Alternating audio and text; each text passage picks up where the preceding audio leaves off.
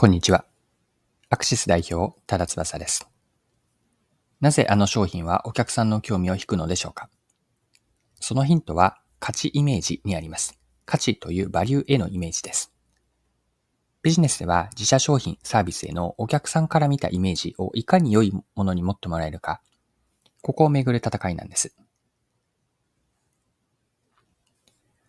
今回は新しい概念を持つユニークなカバンの事例からマーケティングの奥深さと面白さを解き明かしていきます。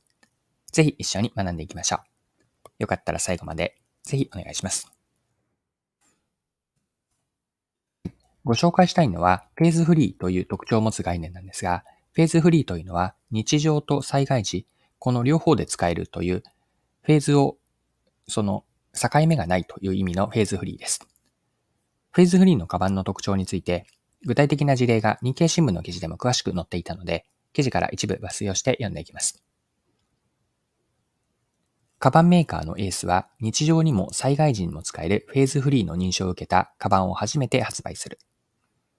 8月下旬からライフジャケットにもなる仕事用リュックや避難所で便利なスーツケースなど3種類を展開する。9月で関東大震災から100年が経つこともあり、災害時に役立つ製品を投入する。フェーズフリーは身の回りの商品を日常と非日常で切り分けず、もしもの時にも役立つよう設計する考え方だ。備えない防災とも呼ばれ、普段使いに防災などの機能が溶け込む商品が広がる。はい。以上が日経の2023年7月9日の記事からの引用です。では、フェーズフリーのリュックの特徴を詳しく見ていくんですが、続けて先ほどの記事からご紹介します。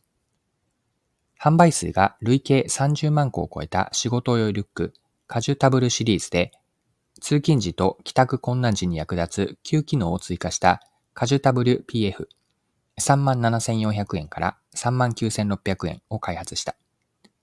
付随のパソコンケースは中身にふわふわの肝素材を使い、裏返すと枕や座布団に様変わりする。東日本大震災の時に空港の冷たい床で一夜を過ごした社員の声を反映した。救援で使える笛機能がついたチェストベルトや、出張や物質購入で荷物が増えても困らない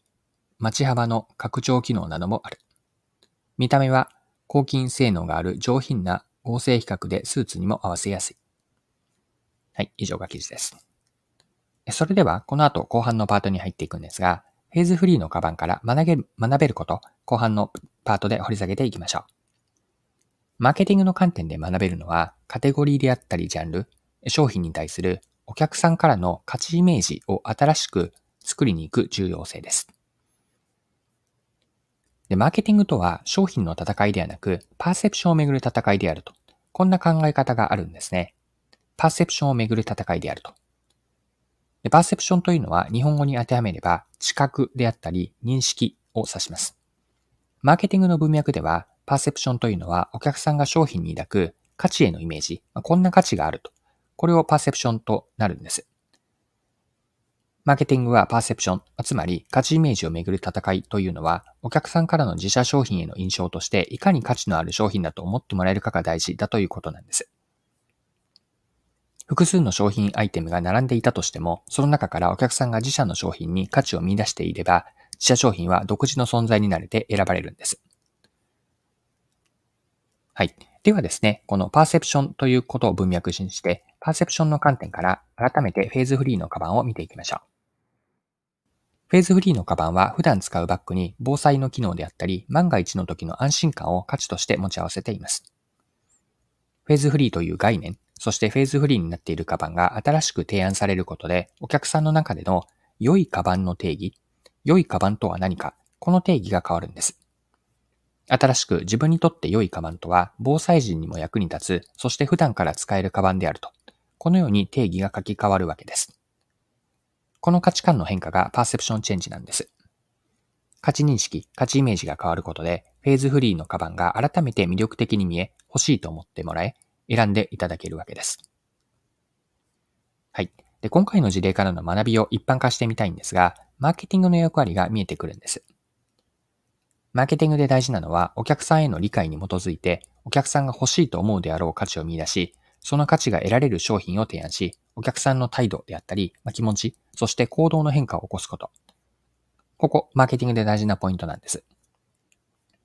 態度変容は新しい価値観への気づきであったり、商品への興味喚起、欲しいと思ってもらう購入意向を生むことです。また、行動変容とは、お客さんに商品を選んでいただき、実際に買って、そして利用してもらえること。